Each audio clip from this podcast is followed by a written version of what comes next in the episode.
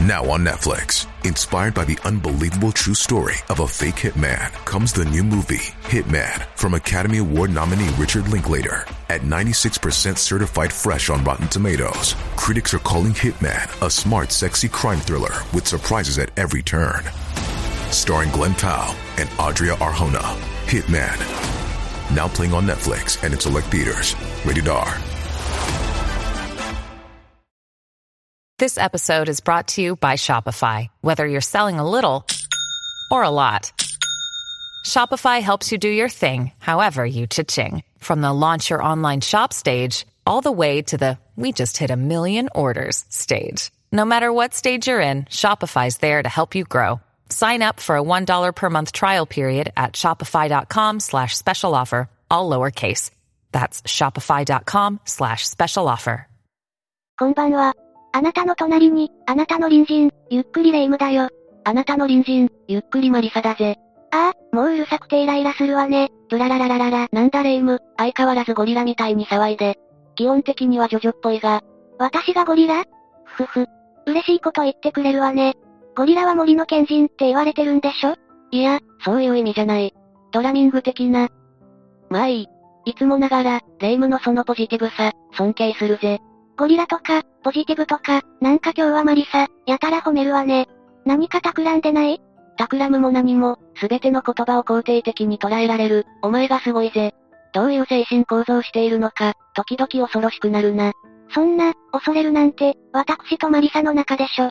あ、そんなことより選挙の宣伝がうるさくて、昼寝すらできないのよ。なんとかしてくれない？昼寝を邪魔されたから怒っていたのか。相変わらず平和すぎるな。なんで選挙の宣伝って、みんなの迷惑になっているって、わからないのかしら？名前を聞いたら余計に、入れるもんかって思っちゃうわよ。赤ちゃんを寝かしつけた直後とかだったら、お母さん、きっと殺意が湧くわね。まあ今は選挙が近いからな。議員になれるかなれないかでは、人生が大きく変わるんだから、必死にもなるだろう。ということは、やっぱり政治家って儲かるのよね？儲かるって。霊夢が言うと本当に、金儲けのために、政治家をやっているみたいじゃないか。だってそうでしょ？実際に議員になっても寝てる人ばっかりじゃない。まあそこは否定できないがな。それでも多くの政治家は身を粉にして、国民のために頑張っているんだぜ。ガーシー議員とか？本当に？ガーシーさんは元議員だな。まああれは、特殊な例だと思うけどな。あの立花代表って、なんか怖いのよね。目が、あと言ってることも、よくわかんないのよね。元代表な。今は違う人だし、党の名前も変わったぞ。そんな適当で大丈夫なの？私だったら絶対そんな適当な人たちに、投票しないけど。まあ、政治家も人間だ。いろんな人がいるだろう。中にはしっかりとした志を持って、頑張って改革を進めていく人もいる。そういう頑張る人は、寝てる人とかには邪魔かもね。真面目な人がいると、寝てる人は目立っちゃうでしょ？出る杭は打たれるじゃないが、改革には抵抗勢力もいる。その結果として、悪漢に襲われることだってあるんだから。それって安倍元首相の事件？あの事件も衝撃的だったな。でも安倍元首相の時代にある地方の選挙で、市長の命が奪われる事件があったことは知ってるか？え、そんな事件があったの？それじゃ、今回は選挙中に発生した事件について、見ていくことにしよう。少し推察も入る事件だから、そのあたりは了承してくれ。それじゃ解説していくぞ。みんなも、それではゆっくりしていってね。今回紹介する事件は、長崎市長射殺事件だ。この事件は、2007年4月17日に発生した、殺人事件になる。当時長崎市長だった、伊藤一長市長が、JR 九州長崎駅近くの歩道で、山口組系暴力団幹部の男に銃で撃たれたんだ。暴力団員って、そんなことまでするの？もしかして、何かの利権絡みの事件ということかしら？犯人の動機も含めて、そのあたりの詳細については後で考察していく。まずは事件の概要について、見ていくことにするぜ。事件が発生したのは、2007年4月に行われた、第16回統一地方選挙後半戦でのことだった。被害に遭った伊藤市長は、4期目を目指して市長選に立候補しており、他の新人議員3人と、選挙戦を繰り広げていたんだ。これって選挙に立候補した、現職の市長が襲われたということよね。なんか色々と闇がありそうな感じだわ。この統一地方選挙は、4月22日に一斉開票される日程で、事件発生はその後構え、4月17日だった。4月17日午後7時51分、遊説を行っていた伊藤市長が、JR 長崎駅近くにあった、自身の選挙事務所へと戻ってきた。そして事務所前に集まっていた記者たちと、会見を開こうとしていたんだ。そして事件はその場所で起きてしまった。ええ？それじゃ現場には、記者とか多くの人がいたの？そんな人が多い場所で、わざわざ市長を襲うなんて、何か色々な意図を想像しちゃうわね。ああ。まずスタッフが記者たちに、市長が戻ってきた旨を伝えた直後、伊藤市長は背後から銃撃されたんだ。背後からってことは、確実に待ち伏せしていたってことよね。計画性を感じるわ。銃撃に使用された拳銃は、5連発式の回転式拳銃で、男は伊藤市長の背後から、弾丸を2発を立て続けに発砲したんだ。これって、安倍元首相の時と違って普通の拳銃よね。日本国内で銃なんて簡単に手に入るの？その男はどうやって銃を手に入れたのかしら？最初に少し触れたが、犯人の男は暴力団の幹部組員だった。そのため、違法に拳銃を入手することができたようだ。暴力団？許せないわね。ってことはこの事件は、暴力団による暗殺ってこと？暴力団が狙うなんて、どういうことなのかしら？まずは事件の経緯を先に話そう。伊藤市長を狙って、男が発砲した弾丸は、2発とも伊藤市長の背中に命中してしまう。倒れる伊藤市長と騒然となる周囲。伊藤市長は、急ぎ救急車で、長崎大学医学部附属病院へと緊急搬送された。それで、伊藤市長はどうなってしまったの？この時伊藤市長は、搬送された時点で心臓と肺が裂けていて、心肺停止の状態だったんだ。病院では医療チームが、人工心肺を用いて懸命に治療を開始する。しかし残念ながら翌日の4月18日、午前2時28分に、胸部大動脈損傷による、大量出血のため、命を落としてしまった。そんな、なんてことなの？こんな暴挙、絶対に許せないわ。この犯人は捕まったのよね？こんな大勢の人がいる中での犯行だと、犯人はすぐに捕まったんでしょ？もちろん犯人は、現場で通行人に取り押さえられ、そのまま警察官に逮捕されることとなる。銃を持ってるのに、通行人に捕まったの？銃を振りかざしたら、逃げられたんじゃないのかしら？すんなり捕まるなんて、おかしくない？この捕まった犯人って、なんでこんな無茶なことをしたのかしら？やっぱり何か政治的な意図があったのかしら？ではここからは、捕まった犯人について見ていくことにするぜ。今回の犯人は、指定暴力団山口組系、水心会の会長代行を務めていた男だった。会長代行？それって組の中でもかなり上の人物じゃないの？普通、こういうのって、鉄砲玉って役職の人がやるんじゃないの？鉄砲玉そんな役職はないぞ。もしあっても、組の中で、おはようございます〇〇鉄砲玉って、呼ばれるの、相当嫌だろ。それじゃ、この男、ますます捕まる覚悟で、こんな事件を起こしたってこと？相当重要な意味がないと、辻褄が合わないわね。犯人の男は、逮捕時に実弾20発を所持しており、明確な殺意を持って伊藤市長を襲っていた。すると犯人には伊藤市長の命を奪う、明確な動機があったのね。あくまで報道による情報だが、この犯人は、市が発注する公共事業をめぐってトラブルがあり、市を恨んでいたとされている。犯人の男性って組の会長代理なんでしょ？その理由で伊藤市長の命を奪うなんて、ちょっと変じゃない？だって、市長を襲っても、公共事業ができるわけじゃないでしょ？結局、意味ないじゃない。暴力団って、利益のために暴力を行使するのよね？ただの恨みでそこまでやるかしら。あくまで報道機関による情報だ。だが霊夢の言うこともよくわかる。その他にも、自身が運転する車が、市の発注した道路工事現場で事故を起こした際に、車両保険が支払われなかったから、とも言われている。ん？っていうことは、個人的な恨みで襲ったってこと？会長代行までなった男が？おかしくない？報道機関も、本気でそんな個人的な恨みが動機だと思っているのかしら？この報道からわかるように、動機に関しては不明な点が多く見られたんだ。さらに犯行当時の目撃情報から、この犯人には共犯者がいる、とされていたんだ。共犯者？それが伊藤市長を送迎した人物と、報道機関に記者会見の案内を、代筆した人物だった。と、どういうこと？内通者がいたってこと？この二人は警察に逮捕されるんだが、不起訴処分となっている。警察の捜査が行われたが、この事件は、伊藤市長を銃撃した犯人の、単独による犯行だとされたんだ。ええ？ー、本当に？どう考えても、何か裏がありそうじゃない。実はこの事件の直前に、犯人の知人を名乗る男性から、長崎警察署へと連絡があったんだ。その内容は、男性が市長を告発する文書を持って、伊藤市長の事務所に行くようなので、逮捕するべきだという内容だった。それって、何か事件が起きるって予告じゃないの？そんな通報があったなら、警備した方が良くない？なんかわけがわからなくなってきたわ。こんな通報があったのに、なんで警察は何もしていないのよ。もちろんこのことに関しては、多くの批判が集まることになったんだ。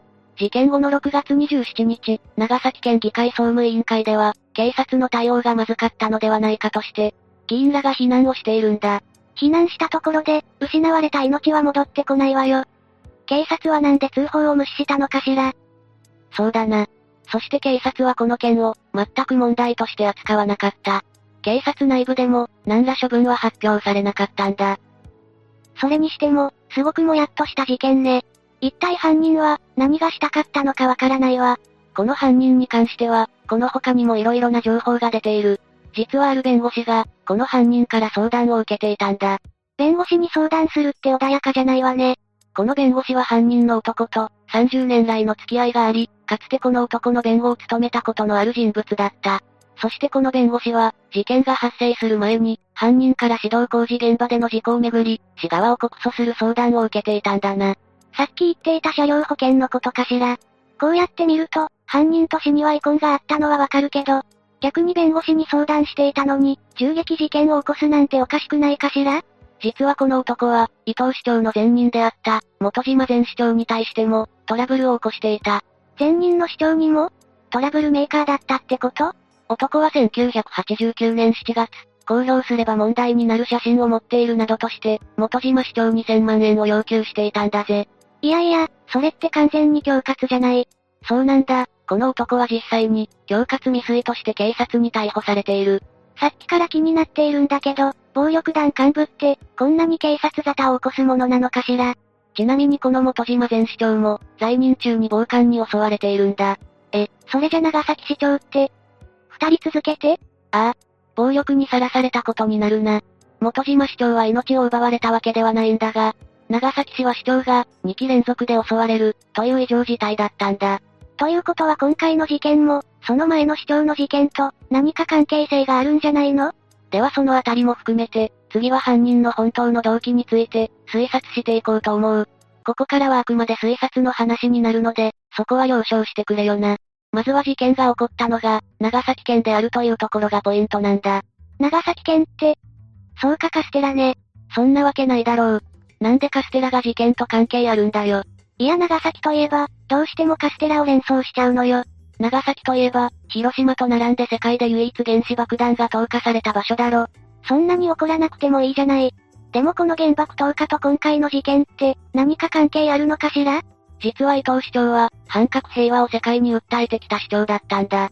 しかも、当時広島の市長であった秋葉市長と違い、はっきりと物を言うタイプで、市民からの信頼も高かったんだな。やっぱり、何でもズバッと言ってくれるリーダーは、人気が出るわね。特に伊藤市長は、核の先制攻撃を叫ぶアメリカを、名指しで批判したり、国民保護計画では、核攻撃自体の想定を除外するなどしていた。これって日本としては、アメリカとうまくやりたいのに、長崎市としては、はっきり反対を表明してたってこと？言ってることは素晴らしいことだけど、日本の政治家の中には、面倒だと感じる人もいたんじゃない？中には邪魔だと考えていた人もいそうよね。さすがに少しまずいんじゃないの？そうなんだ。伊藤市長は国の見解に逆らって、被爆地の市長として譲れぬ、独自の見解をはっきり述べていたんだ。伊藤市長は典型的な、地元の市民に育てられたタイプの市長で、国策よりも市民のことを第一に考えていた。だから今回の選挙でも、事実上の信任投票と言われていた。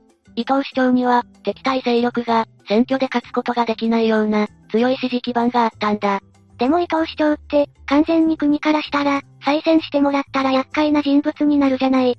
ということはまさか、あくまで推察になるが、伊藤市長が襲われた理由は、国策に従わなかったため、という説もある。いやいやいや、さすがにそれは。もし本当なら、闇が深すぎるわよ。そうだな。だが実際に、この事件の後、前述の秋葉市長や米軍再編を拒否し続ける、岩国市長など、国策に反対する自治体の市長たちに、激震が走った。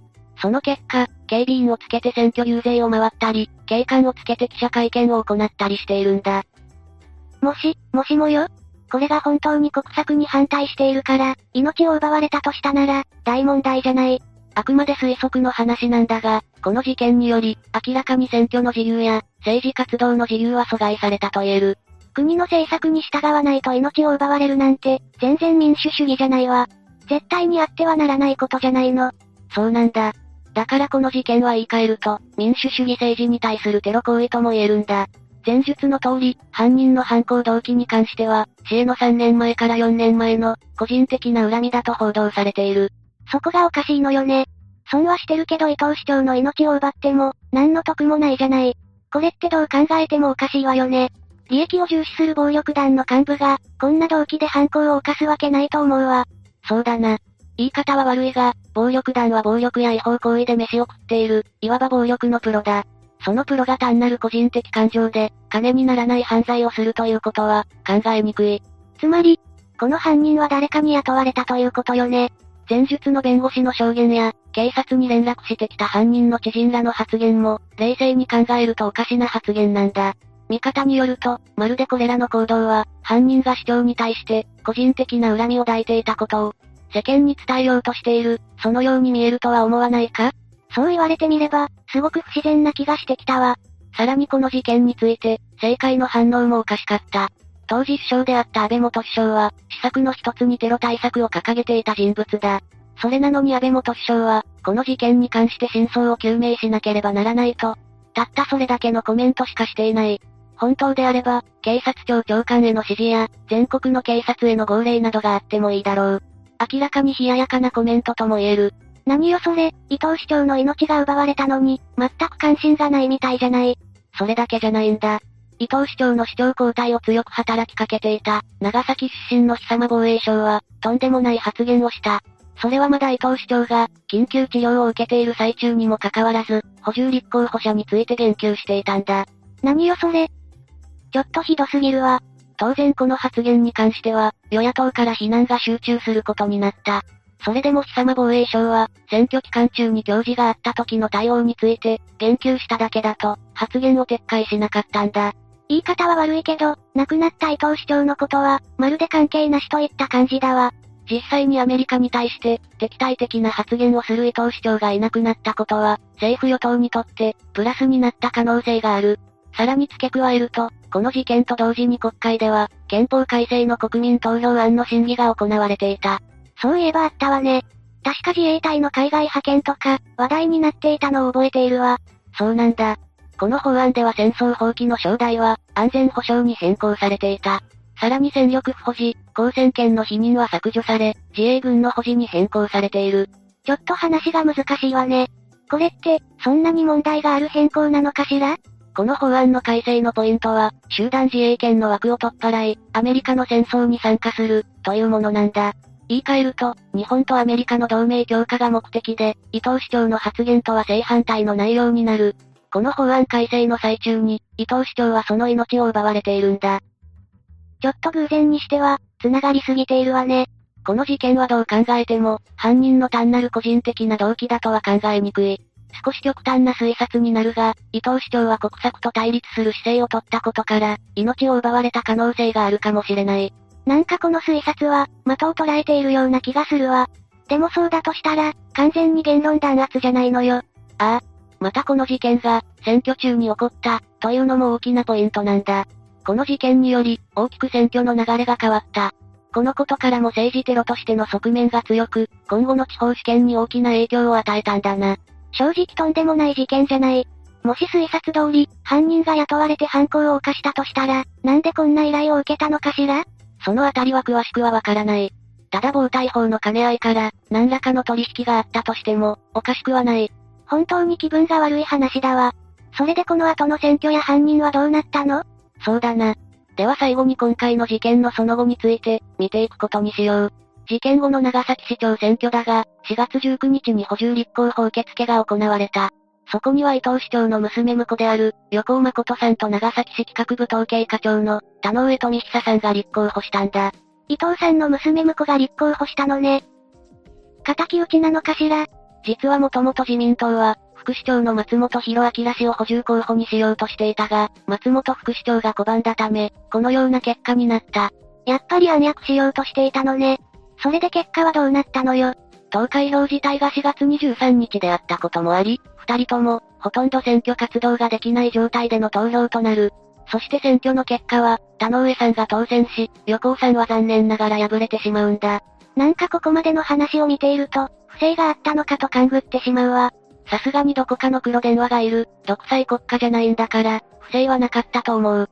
事実この選挙で田上さんは、市政は家族のものではないとして、伊藤市長の娘婿であった横尾さんを、批判する戦略をとっていた。さらに田上さんは、地元出身であることをアピールすることによって、得票を伸ばして当選したんだ。冷静に考えれば、実績のない横尾さんが当選するのは、かなり難しかったのよね。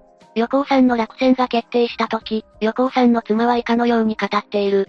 このような仕打ちを受けては、父が報われない。皆さんにとって伊藤はじめ長は、その程度の人間だったのかと。気持ちはわかるわね。でも、残念ながら、こういう結果になってしまったのよね。この選挙に対しては、マスコミや市民から多くの批判が起こり、当選した田上さんにしても、後味が悪い選挙になったんだ。確かに田上さんからすると、ある意味とばっちりよね。選挙結果は分かったけど、捕まった犯人はどうなったの？もちろん犯人は、刑事裁判にかけられることになる。長崎地裁での第一審では、2008年5月26日に、選挙を混乱させるなど民主主義の根幹を揺るがしたと断罪され、犯人には死刑判決が言い渡されたんだ。え、いきなり極刑って、ちょっと予想外だわ。それだけこの裁判では、民主主義に対するテロだと、認識されていたんだ。ただ霊夢が驚いたように、犯人には殺人罪の前科がなく、状況も強盗殺人や、身代金誘拐殺人ではなかった。その状況下での死刑判決は、当然異例中の異例であり、弁護側は反論することになる。まあ当然よね。弁護側は主張への不満をぶつけただけで、民主主義を否定したわけではない、と即日控訴し、有期刑への軽減を求めたんだな。報道されている動機だと、確かに民主主義へのテロ行為だ、とは言えないものね。怪しいけど、そして福岡高裁で行われた控訴審では、2009年9月29日、一審判決を破棄し、無期懲役が言い渡された。やっぱり、死刑は重すぎると判断されたのね。この事件は選挙中に、現職市長の命が奪われる、というかなり特殊な事件だと言える。ただ被害者が一人である、という点を十分に考慮すると、死刑という判決は適切ではない、とされたんだな。この判決の理由はわかるけど、なんか判決にも色々と裏がありそうな気がするわ。まあそう思う気持ちも、わからなくはないんだぜ。もしかすると犯人に依頼した有力者が、裏で根回しをしていたのかもしれない。そう勘ぐってしまうよな。事実判決では、民主主義に対する挑戦であるが、動機は被害者に対する恨みであり、選挙妨害そのものが目的ではない、とされたんだ。やはり政治テロとしては、認定しなかったのね。ただこの判決に対して、犯人側は上告することになるんだぜ。は？え？せっかく死刑じゃなくなったのに？ああ。一審より軽くなったが、それでも無期懲役という判決は、重すぎると主張したんだ。さらに一方の検察側も、判決を不服として上告している。検察はわかるけど、被告側は、上告審では2012年1月22日に、最高裁判所が上告を棄却し、最終的には無期懲役で刑が確定した。こうして長崎市長射殺事件は、一応の解決を見た。結局犯人の動機に関しては、うやむやなまま終わってしまったのね。一応、個人的恨み、ということになってはいるが、そう単純には思えないな。それにしても、志がある政治家の人って、命まで狙われるなんて大変じゃない。そうなんだぜ。だから選挙の宣伝ぐらいで、文句を言ってはダメなんだな。でも選挙宣伝の騒音は、ちょっと見過ごせないわね。そうだわ、良いことを思いついたわ。絶対良いことじゃないと思うんだが。私が選挙に立候補すればいいのよ。そして選挙宣伝の騒音を規制する法律を、作ることにするわ。そうと決まれば早速準備しなくちゃ。マリサ、参謀は任せたわよ。やっぱり巻き込まれるのかよ。しかし、立候補する志が低すぎるんじゃ。あ、でも、そもそも当選できない。いや、立候補できないだろ。なんでよ、頭だけだから？私みたいな一等身には人権がないってこと？それは差別じゃない。いや、お前は永遠の17歳だろ。立候補するには年齢が足りない。そもそも投票権もないだろ。な、なんだってそんな落とし穴があったとは。私は永遠に選挙とは無縁なのね。よかったぜ。日本国民のためにも、霊夢が政治家にならなくて。うるさいわね。